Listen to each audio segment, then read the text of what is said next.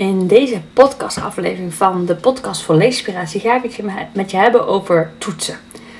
Uh, ja, de podcast komt nu online rond de toetsperiode van januari, februari. Het is vandaag 7 februari dat ik hem opneem en waarop die online komt. Maar wellicht luister je dit op een heel ander moment. En natuurlijk ook in juni uh, bij de toetsperiode is die van toepassing. Uh, maar het gaat dus over de middenmeting, of eindmeting en de toetsen, wat je daarbij doet, wat je eruit haalt en vooral hoe je aanbod daarna dan verder gaat. Nou, als eerst wil ik even zeggen dat ik zelf het meest bekend ben met de CITO-toetsen van. Uh, als eerst wil ik even zeggen dat ik zelf het meest bekend ben met de toetsen van CITO. AVI, DMT, naast uiteraard iets van begrijpend lezen. Maar bij al mijn opmerkingen over de toetsen mag je daar zelf invulling aan geven. Want ik weet dat er inmiddels allerlei soorten toetsen zijn. Um, denk aan de IEP, DIA, dat soort dingen. Ik heb geen idee. Um, maar ja, uh, kijk dus even wat van toepassing is op de soort toetsen die je bij jullie op school afnemen. Nou, waarom neem ik deze podcast op?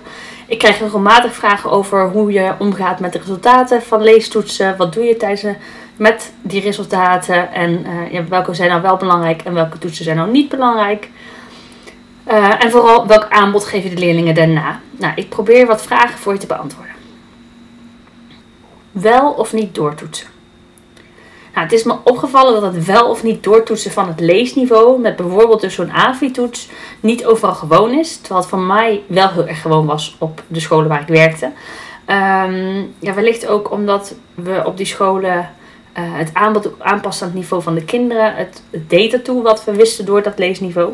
Uh, zolang je daar niets mee doet, um, dat bijvoorbeeld een leerling een heel hoog niveau heeft, ja, dan voegt doortoetsen ook weinig toe. Nou, waarom zou je bijvoorbeeld wel kunnen doortoetsen? Uh, door kinderen uh, op niveau te toetsen met een toets zoals AVI, waarbij dus het technisch leesniveau op het gebied van teksten gemeten wordt, krijg je een beeld van wat de leerling technisch aan kan. Uiteraard is dit maar een klein onderdeel en kun je dat het best vergelijken met scores van toetsen zoals woordlezen, begrijpend lezen, stil lezen, woordenschat om dus een totaalbeeld van je leerling te krijgen. Ja, het AVI-niveau helpt je echter wel om een goed beeld te krijgen van het technisch leesniveau van deze leerling. Nou, zodra je dus een beeld hebt van het AVI-niveau van een leerling, kun je gaan kijken naar het aanbod voor deze leerling. Uh, en daar kom ik zo nog even op terug. Maar stel je bijvoorbeeld een leerling in groep 4 die op technisch lezen heel hoog scoort, dan kun je daar je aanbod op aanpassen. Nou, indien mogelijk het liefst als het kan schoolbreed. Denk aan zo'n leerling aan laten uh, sluiten bij hogere groepen maar indien nodig ook zeker binnen je klas, door deze leerling niet het basisaanbod van de lesstof van groep 4 te laten meedoen. Nou, een technisch leesniveau zegt echter niet alles. Het is ook belangrijk om bij deze leerling te kijken naar het begrijpend lezenniveau, het woordenschatniveau. En sommige scholen nemen ook nog de stil leestoets af. Dat is een advies binnen list. Um, en dit neem je allemaal mee in je vergelijking, want al die informatie doet ertoe om te weten wat een kind nodig heeft qua instructie. Eigenlijk is het ook gewoon allemaal ja, met elkaar verbonden. Het zijn ook geen aparte vakken. Um, maar al die eh, scores bij elkaar, aangevuld met jouw eigen kennis over de lezenmotivatie van het kind, maken dat je voor je leerling een gepast aanbod kunt vormgeven. Welk aanbod pas je toe na het afnemen van de toetsen? Nou, in principe weten we uit onderzoek dat leerlingen alleen in groep 3 onderwijs nodig hebben op specifieke leesmoeilijkheden. Ja, te beginnen als eerst natuurlijk met het aanleren van letters, gevolgd door twee tekenklanken en enkele andere leesmoeilijkheden. Vanuit daar hebben de kinderen een zelflerend mechanisme uh, waarmee ze zichzelf kunnen leren lezen door vooral heel veel teksten te lezen. Ze passen het geleerde tijdens het lezen toe en andersom. Wat ze gelezen hebben, passen ze weer tijdens de rest van hun uh, lessen, leven, uh, spreken, noem maar op toe. Als leerkracht hoef je dan niet meer in te zetten op de technisch leeslessen, waarin je bijvoorbeeld de schrul of iets dergelijks centraal zet. Zoals in diverse methoden aangeboden wordt na groep 3. Uh, wel kun je, als iets lastig blijkt, bijvoorbeeld daar aandacht aan besteden en de mini-leesles voorafgaand aan het zelfstandig lezen. Nou, uh, is dit misschien iets genuanceerder dan ik het zo verwoord. Het onderzoek waar ik naar verwijs is het listonderzoek, waarin uh, natuurlijk een hele methodiek uitgewerkt is.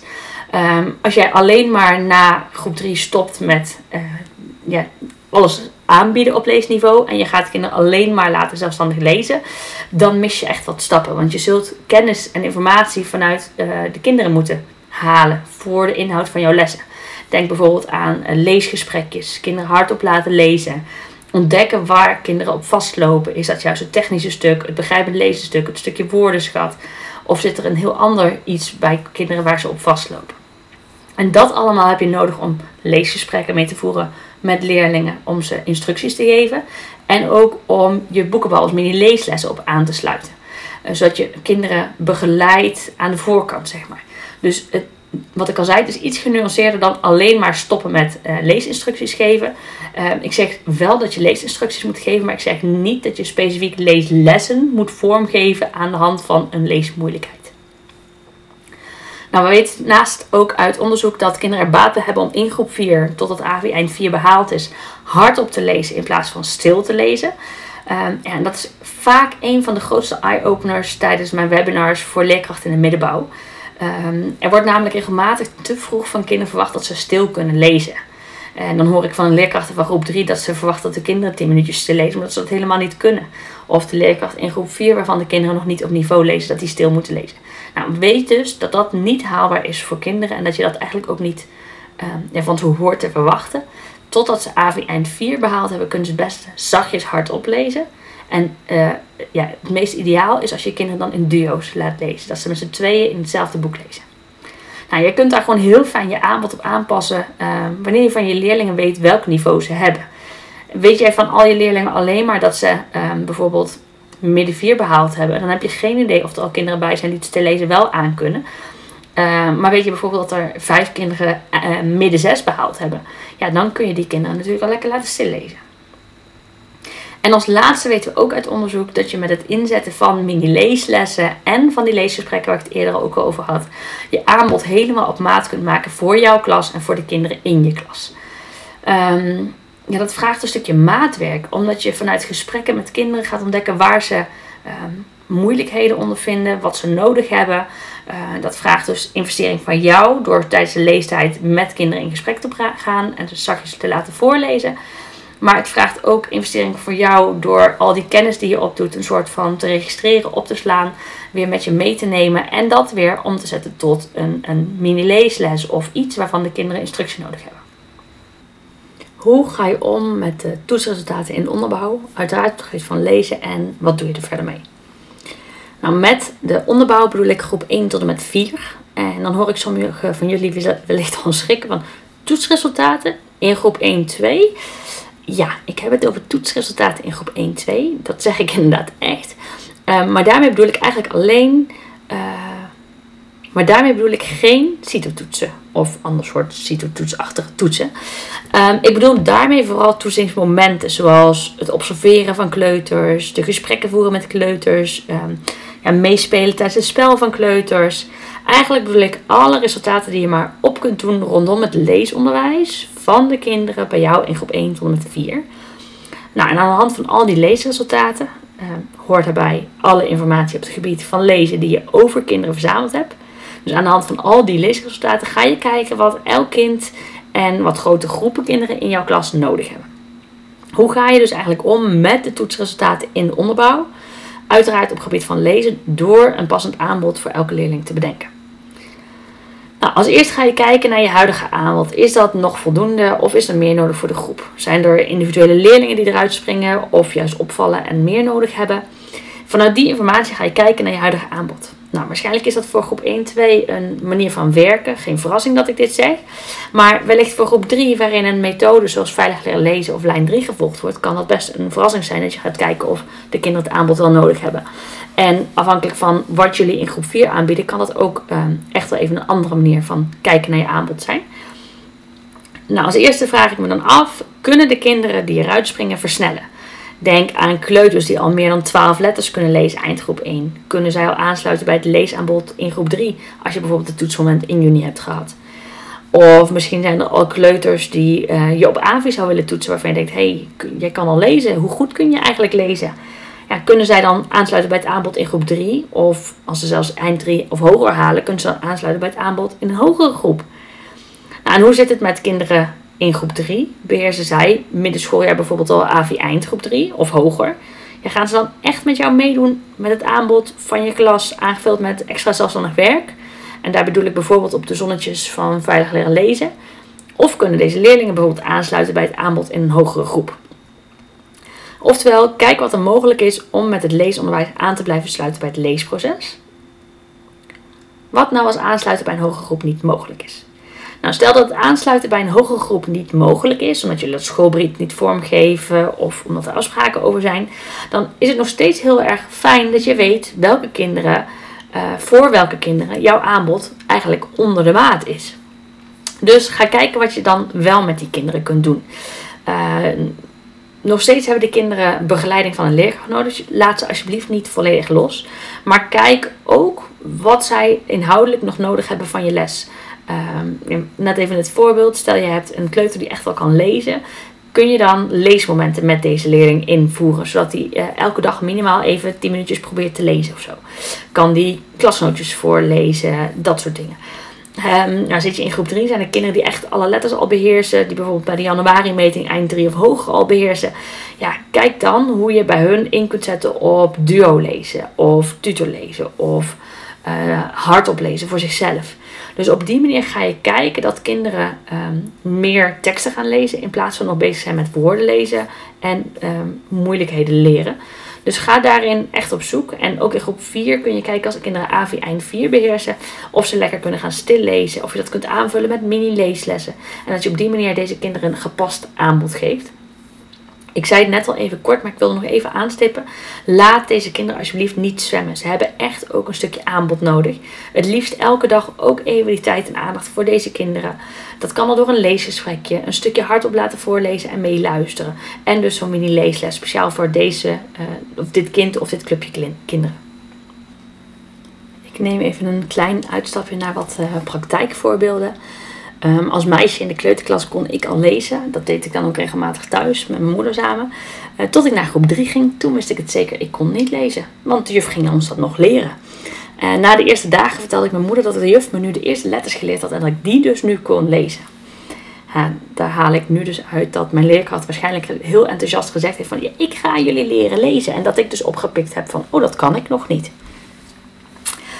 Um, daar, ja, daarmee is gewoon heel duidelijk dat wat jij als leerkracht zegt zo belangrijk is. En ik hoor het mezelf ook nog uh, zeggen toen ik groep 3 draaide. Nou, vandaag leren we de letter huppeldepup. Maar daarbij ging ik er niet vanuit dat de kinderen die letter al kenden. Dus dat is ook een stukje ja, mindset voor jou als leerkracht. Om te weten, ja, als kinderen al kunnen lezen, hoezo leer jij ze dan nog die ene? Die kennen ze dan toch al. Dus wees je daar in groep 3 in ieder geval heel erg bewust van. Nou, nog een ander uh, uitstapje. Is een verhaal van een collega tijdens het observeren. Uh, die was begin schooljaar uh, in groep 3 aan het observeren. En er waren vanuit bewegend leren woordrijtjes opgehangen. Dus de kinderen moesten een rondje lopen, een woordrijtje voorlezen en dan naar een ander kaartje lopen. En dat woordrijtje voorlezen. Nou, een meisje waarvan de leerkracht wist dat ze kon lezen, liep een beetje verloren rond. Nou, uiteindelijk belanden ze bij zo'n woordrijtje en ze hoorde de jongen naast haar hakkend lezen. K, e, m, m, ik, ik. Daarna was het meisje aan de beurt en ze las op dezelfde manier uh, hakkend dat rijtje voor. Dus ze stond daar ook k, e, hm, hm, ik, ik. Gelukkig ontdekte de leerkracht dat op dat moment en vroeg haar dus het rijtje voor te lezen zoals ze altijd leest. Nou, daar ging ze hoor. Kim, Mik, ik las ze. De leerkracht vroeg waarom ze het zo hakkend las. En het meisje legde uit dat ze eigenlijk niet wist wat ze moest doen. En dat ze andere kinderen zo hoorden lezen. Dus dacht dat dat ook de bedoeling was. En daar zie je ook een stukje uh, ja, onderpresteren in. Waarbij het zo belangrijk is voor jou als leerkracht om te weten wat je kinderen kunnen. Uh, zodat je ook dat onderpresteren kunt ondervangen. Um, ja, hopelijk laten deze twee voorbeelden het belang zien van in de gaten hebben wat dus een kind kan. Maar vooral ook de noodzaak van kinderen uitdagen op niveau, zodat ze zichzelf blijven ontwikkelen. Ja, en dus die communicatie vanuit de leerkracht. Um, waarbij het heel belangrijk is dat wat jij zegt ook klopt met uh, hoe de kinderen dat ervaren. En dan nog een ander voorbeeld van mijn uh, oudste hier thuis. Mijn oudste is vier. Zit sinds de zomer in een kleuterklas op een listschool. Uh, ja, voor hem is echt de normaalste zaak van de wereld dat hij kan lezen. Uh, hier thuis ja, ben ik natuurlijk heel erg bewust van de list um, stappen te nemen. Dus die heb ik met hem doorlopen, zeg maar. Ik zie hem ook groeien op de listlijn. en dat klinkt misschien heel heftig, maar dan heb ik het alleen maar over de stappen van creatief schrijven. Welke kinderen doorlopen tot ze daadwerkelijk kunnen schrijven. Uh, invented spelling.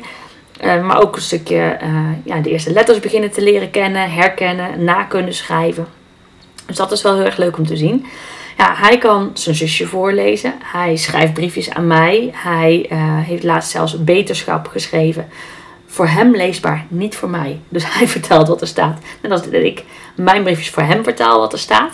Ehm, maar voor hem is dat dus de heel, echt de normaalste zaak, omdat dat overal zo op die manier gestimuleerd wordt. Nou, daartegenover kan ik me ook nog herinneren dat ik uh, in een groep 3 werkte, waar ze starten met list. Die kinderen waren niet gewend om creatief te schrijven. Die hebben veelal gehoord dat schrijven op een bepaalde manier moet. De A is, dit is een A, dit is een B, zo ging het zeg maar. Er waren echt kinderen in die klas die in paniek raakten als ze iets moesten schrijven, omdat ze niet alle letters nog kenden. En daar zit een stukje basis in, wat kinderen vanuit huis uit, maar ook vanuit de kleuterklas dus meekrijgen. Wat in groep 3 ook maakt dat je een enorm verschil kunt zien, en niet alleen in groep 3 trouwens, maar in de hele onderbouw, dat je een enorm verschil kunt zien in de basis op gebied van leesplezier, leesvrijheid, schrijfvrijheid en ook dus een stukje mindset daarin. Nou, volgens mij dwaal ik uh, wat af. Uh, naast dat je aanbod kunt aanpassen op leerlingen door hen juist omhoog mee te laten doen, is het ook goed om te kijken wat je kunt doen voor kinderen die achterblijven. Wat doe je met kinderen die achterblijven op leesgebied? Nou, in de onderbouw kun je naar mijn mening niet vroeg genoeg beginnen met extra leesonderwijs bieden aan kinderen die het lastig vinden. Merk je bij de kleuters al dat de motivatie weg hebt of weg is überhaupt, dan is dat echt een enorme rode vlag. Um, wat maakt dat de leeftijdsmotivatie op deze leeftijd al onder de maat is, dat moet je echt gaan onderzoeken. Nou, verder is vanuit list het doel gesteld dat kinderen eindgroep 2 minimaal 12 letters kennen. Nou, dat is een hele mooie maatstaf die uh, jou uh, houvast biedt bij wat achterblijven kan zijn in een kleuterklas. Um, maar kleine aanvulling van het list. We zeggen dat als jij op een listschool werkt, het aanbod zo is dat, jij, uh, dat kinderen eigenlijk echt uitvallen als ze maar 12 letters kennen. Dat dat dus de minimum, het echt het minimum is. Omdat er zoveel meer letters in twee schooljaren aangeboden zijn. Nou, vanaf groep 3 kun je natuurlijk met groep 3, uh, eh, met AVI sorry, en DMT meten of de kinderen op niveau lezen. Uh, ja, dat is gewoon een toets die dat meet. En uh, ik benoem bewust de AVI, uh, omdat je dan op technisch lezen van teksten kunt oefenen. DMT is alleen in groep 3 en 4 nog van belang om te meten wat ze op woordniveau kunnen. Na groep 4 kun je in principe stoppen met het afnemen van de DMT, tenzij er leesproblemen zijn. Bijvoorbeeld een dyslexietraject wat nog op zou moeten starten, dan moet je het blijven meten. Dus zorgleerlingen blijf je volgen met je DMT. Maar alle anderen kun je na groep 4 uh, stoppen met DMT-toetsen. Ja, zoals ik net al zei, kun je niet vroeg genoeg beginnen met extra leesonderwijs. Het is enorm belangrijk dat als kinderen ook maar lijken te stagneren, uh, uitvallen of dat de motivatie ontbreekt, dat die extra leesonderwijs krijgen. En dan heb ik het niet over tijdens het reguliere leesonderwijs uh, kinderen bij je halen. Dus stel de kinderen zitten zelfstandig te lezen en roep jij kinderen bij om daar extra mee te oefenen. Nee, het komt er juist bovenop. En ja, dat klinkt, het, uh, klinkt heftig. Kan ook flinke belasting zijn, dat snap ik. Toch is het heel belangrijk dat je dus schoolbreed kijkt hoe je die flinke belasting kunt ontlasten eigenlijk. Want het is zo enorm belangrijk dat die kinderen uh, die het moeilijk hebben, waarbij het niet vanzelf komt, of waarbij het dus stagneert, uh, dat die die extra oefening krijgen. Dus dat die oefening er bovenop komt, omdat die meer nodig hebben en niet minder dan de rest van de klas. Dus begeleid deze kinderen alsjeblieft extra, maar dan wel buiten de reguliere leeftijd om. Nou, ik heb het uitgebreid met je gehad over groep 1 tot 4. Hoe ga je nou om met toetsresultaten in de bovenbouw? Uiteraard op het gebied van lezen. En met de bovenbouw bedoel ik dan groep 5 tot met 8. Nou, in principe kun je in deze groepen overal hetzelfde aanbod aanbieden. Kinderen mogen zelfstandig lezen en vanaf eind 4 behaald kunnen ze stil lezen. Het is dus niet nodig om kinderen in hoge groepen aan te laten sluiten in eh, deze doelgroep. Uh, maar wel is het goed om kritisch te kijken naar wat je aanbiedt. Stel je werkt met een methode die leesmoeilijkheden op niveau van groep 5 behandelt. En er is een leerling die Plus leest. Voegen die leesmoeilijkheden dan echt wat toe voor deze leerling? Ja, kijk dus kritisch naar wat je klassikaal aanbiedt. En pas het aan voor leerlingen die iets anders nodig hebben. Nou, verder kun je kinderen vooral lekker zelfstandig laten lezen. Um, daar zit gelijk het hele belangrijke bron van informatie ook voor jou in. Wat lezen de leerlingen? Dagen ze zichzelf uit? Lezen ze lekker lezenboeken of lezen ze juist jeugdliteratuur? En daarnaast, waar kunnen kinderen nog wat ondersteuning bij gebruiken? Technische moeilijkheden, begrip van wat ze lezen, een stukje woordenschat. En al die informatie kun je verkrijgen door leesgesprekken te voeren en kinderen hardop aan je voor te laten lezen. Al die informatie die je daarvan uitkrijgt, die kun je weer verwerken in je mini-leesles, instructies of wat voor instructies je ook vormgeeft. Hoe verwerk je de resultaten in je instructies? Nou, door het geven van een mini-leesles kun je kinderen echt een enorme schat aan leeshouding meegeven. Het geven van een mini-leesles is per schooldag zoiets kleins. Het duurt immers maar vijf minuten voorafgaand aan het zelfstandig lezen. Maar het heeft echt een enorme impact, zeker als je weet wat je doet. Nou, het geven van een mini-leesles bestaat eigenlijk uit vijf mini-onderdelen. Als eerste een stukje boekpromotie, daarna een kort stukje voorlezen waaruit het antwoord op jouw leesvraag alvast blijkt. En vervolgens het benoemen van de leesvraag en het beantwoorden van de leesvragen vanuit het net voorgelezen stukje. Nou, die leesvraag stel je vervolgens aan de kinderen. Tijdens het zelfstandig lezen hun eigen boek, zo'n 15 tot 20 minuten, gaan zij op zoek naar een antwoord. Ehm, en dat zoeken ze in de tekst of aanvullend op de tekst, zodat ze er zelf wat bij mogen bedenken. Na de hand bespreken jullie dan in maximaal 5 minuten de leesvraag na. En daarbij draait het echt om een stukje boekpromotie en inhoudelijke gesprekken over hetgeen gelezen is. Nou, je kunt bij elk boek, bij elk hoofdstuk, bij elke bladzijde, elke zin en elk woord zelfs een leesvraag wel bedenken. En hoe meer je weet over de doelen waaraan een mini-leesles kan voldoen, hoe gemakkelijker dit ook weer voor je wordt. En juist door te weten welke inhoud je dus aan al deze mini-leeslessen kunt geven, kun je de kinderen een soort van op maat lesgeven. Uiteraard wel klassikaal, maar die informatie die je dus krijgt uit de leesgesprekken, uit het hardop voorlezen, doordat je weet wat kinderen nodig hebben op technisch gebied, op begripgebied, op woordenschatgebied, kun je daarin sturen in je mini-leeslessen. Nou, hoe zorg je nou voor diepgang in mini-leeslessen? Um, ben je heel erg benieuwd hoe jij dus als leerkracht die diepgang in je mini-leesles kunt aanbrengen? Daar kan ik je bij helpen. Als leerkracht heb ik voor, uh, voor 2016 al kennis gemaakt met mini-leeslessen. En daardoor heb ik in 2016 mijn website kinderboekenjuf.nl opgericht. Juist om al mijn inspiratie rondom mini-leeslessen met collega's te kunnen delen, waaronder jij.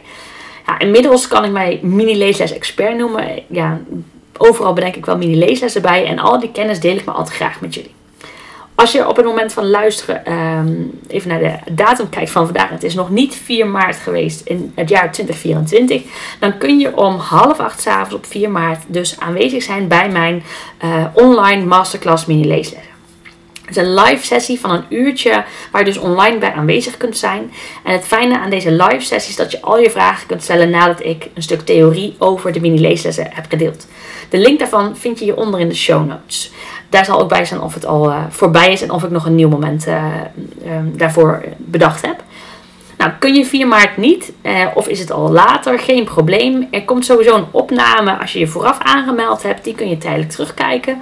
En kun je niet wachten tot 4 maart, ook geen probleem. Dan staat er ook een linkje waarmee je gelijk op dit moment al die masterclass die ik op een eerder moment gegeven heb, kunt aanschaffen. Je krijgt daarvoor de uh, video toegestuurd. Die kun je direct na aanschaf gaan bekijken. Je kunt het ook op een ander gewenst moment doen. Uh, maar daarbij is die korting van 20 euro niet van toepassing die je wel krijgt op het live moment van 4 maart. Denk je nou, nou leuk zo'n sessie van een uurtje, maar ik wil eigenlijk wel meer diepgang. Ik wil echt alles weten over die mini leeslessen. Of heb je eerder mijn masterclass al gevolgd en denk ik wil toch nog meer weten. In mijn cursus mini leeslessen van A tot Z heb ik echt al mijn kennis gestopt rondom mini leeslessen. Eind februari 2024 volgt daarvan een update. En komt er gewoon nog veel meer kennis van mij in mijn uh, cursus. Uh, op dit moment al mijn kennis op gebied van uh, mini-leeslessen. Al blijft mijn kennis maar doorgroeien en doorgroeien. Die cursus kost op dit moment van 87 euro. Daarvoor kun je je scholingsbudget gebruiken. En na die update eind februari 2024 gaat de prijs omhoog. Nu instappen, als het dus nog voor dat moment is, is slim. Want je krijgt straks gewoon meer waar voor je geld. Omdat je een jaar lang toegang hebt. En dus die update vanzelf meekrijgt. Nou, wat doe je in de bovenbouw met kinderen die achterblijven op leesgebied? Ook in de bovenbouw kun je niet vroeg genoeg beginnen met extra leesonderwijs. Uh, ik hoop heel erg dat dit in de middenbouw al opgepakt wordt bij jou op school. Zodat je hier in de bovenbouw steeds minder omkijken naar hebt. Zodat heel veel kinderen alweer bijgespijkerd zijn. Voldoende extra tijd hebben gehad om weer op niveau te komen. Maar ook voor de bovenbouw is het enorm belangrijk dat het extra leesonderwijs niet tijdens reguliere leesonderwijs vormgegeven wordt. Maar dat er juist bovenop komt.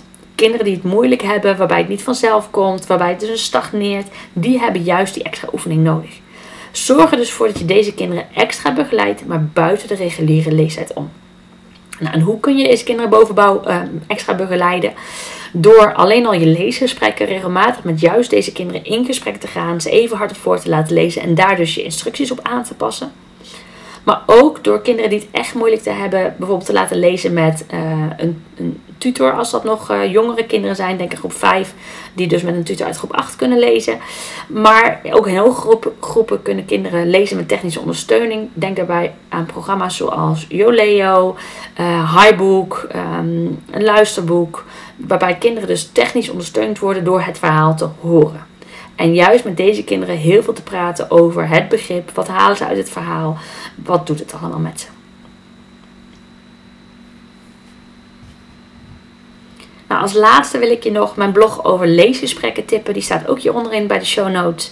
En ik wil je mijn podcast over woordlezen nog tippen. Daar um, ben ik nu niet meer op ingegaan. Uh, heel kort maar. Maar daar heb ik een aparte podcast al eerder over opgenomen. Die staat ook hieronder in de show notes. Dus um, wil je nog meer lezen? Ja, dat kan hieronder in de show notes. En meld je eventueel aan dus voor mijn masterclass. Live of al vooraf opgenomen. Of ga meedoen met de cursus. En uh, haal alles uit die mini leeslessen. Leesles. Kinderboekentip. Nou, vandaag op het moment van opnemen van deze uh, podcastaflevering staat schrijver Michael Reeves in het zonnetje. Ik heb dat opgezet omdat ik erg fan ben van zijn serie De Beatbende. En omdat ik graag wil dat zijn serie De Beatbende volledig uitgegeven wordt. Er mist nog een deel uh, in de serie. Um, daarom heb ik ook gekozen om vandaag het boek van Michael Reeves uh, hier voor deze mini-leesles kinderboekentip te gebruiken. Um, dit, de serie De Biepen bestaat inmiddels uit elf delen. Elk deel speelt zich in een maand af. En het gaat over vijf kinderen, een um, legende waar ze elke maand iets mee moeten. Ik wil niet te veel verklappen van dit geweld, deze geweldige serie. Maar het is in ieder geval een serie waarbij uh, veel kinderen die moeite hebben met lezen of geen motivatie hebben om te lezen, toch verkocht worden aan deze hele dikke boeken. En ik zeg bewust dikke boeken. Ik heb deel 1 hier recht voor me liggen. Uh, deel 1 heet De Big de legende van de hemelrijders. En dit is een, een dik boek wat 299 kantjes uh, telt. En dan zit nog een van de dunnere delen uit de serie. Um, ja, ik zie er heel vaak berichten langskomen in Facebookgroepen over uh, deze schrijver, deze serie specifiek. Hoe deze boeken kinderen aan het lezen krijgen. En dan met name omdat uh, Michael Reeves zijn boeken als games opschrijft. Dus je ziet eigenlijk een game gebeuren terwijl je leest. Nou, en ik hoorde laatst ook weer een verhaal van uh, die uh, was een, een, volgens mij een leerkracht of een leesconsulent die met een jongen in gesprek was. Ja, en daar had ze dus deel 1 van meegenomen. Nou, die jongen die wou het gewoon absoluut niet lezen, want het was veel te dik. Nou, toen heeft ze met hem onderhandeld en afgesproken dat hij 30 bladzijden zou lezen en dan de week daarna zou laten weten wat hij ervan vond. En gelukkig was dus het boek die week na uit en moest deel 2 meegenomen worden. Nou, en dat is zeg maar de kracht van deze serie. Daarom heb ik hem ook mee, uh, ja, echt voor deze tip nu meegenomen. Uh, de leesvraag die ik hierbij wil geven is dat je met kinderen in gesprek kunt gaan over hoe dik is jouw boek en kies je een boek op dikte, ja of nee. Um, het leven van Loser bijvoorbeeld is niet heel dun. Um, maar toch kiezen heel veel kinderen het. Moet een boek dunner zijn dan het leven van Loes als je een ander boek zou willen proberen bijvoorbeeld. Ja, en in dit geval van de Biebbende, 299 bladzijden, zou je er überhaupt aan beginnen. En als je denkt als leerkracht zelf van ik heb een boek waarvan ik denk dat mogen mijn kinderen lezen, dan kun je ook zeggen, nou ik daag jullie uit, wie durft de eerste 30 bladzijden uit dit boek te lezen om te kijken of je dat vindt of niet. Dus op die manier kun je met kinderen in gesprek over de dikte van een boek. Wat ontzettend leuk dat je luistert naar de podcast vol leespiratie. Misschien ben je door mijn Leespiratie podcast zelf enthousiast geworden om met leespiratie in je klas aan de slag te gaan. Tof, want daar liggen namelijk veel kansen voor leerkrachten. Juist door jouw leerlingen ook weer te leespireren. Schrijf je daarom in voor mijn Leespiratie mail. Dat kan door via de show notes op de link te klikken en je gegevens in te vullen. Dan blijf je altijd als eerste op de hoogte van de leespiratie tips die ik deel. Wil je nog meer leespiratie? Beluister de andere podcasts die ik maakte. Volg me op Instagram onder de naam kinderboekenjuf.nl of neus eens rond op mijn website www.kinderboekenjuf.nl voor praktische, kant-en-klare leespiratie waar je zo mee aan de slag kunt. Nou, heb je vragen naar aanleiding van deze podcast? Of wil je mij wat vragen? Mail me op info.kinderboekenjuf.nl Vind je deze podcast waardevol? Laat het me weten via mijn Instagram, kinderboekjuf.nl of mail me op info.kinderboekjuf.nl. Ik vind het heel erg leuk om van je te horen. Volg mijn podcast door via het luisterplatform naar de podcast voor leespiratie te gaan en klik vervolgens op volgen. Stel de meldingen in, zodat je als eerste op de hoogte blijft als er een nieuwe aflevering online komt. Bij Spotify kun je dit bijvoorbeeld doen door het alarmbelletje aan te klikken. En geef mijn podcast een beoordeling of like, zodat anderen ook weten dat mijn podcast de moeite waard is om te beluisteren. Deel de link gerust met collega's of andere geïnteresseerden, zodat zij ook de podcast kunnen beluisteren. Ik kijk er naar uit om een nieuwe aflevering voor je op te nemen. Tot dan! Je luisterde naar Ingrid Rijnboud Evers, de kinderboekenjuf. Wil je nou meer weten over mij? Luister dan zeker eerst even de eerste twee podcasts die ik maakte. Daarin vertel ik je eigenlijk alles over wie ik ben, uh, wat mijn interesses zijn en wat mijn visie als kinderboekenjuf is en hoe ik leerkrachten help om de kinderen in hun klas te leespireren.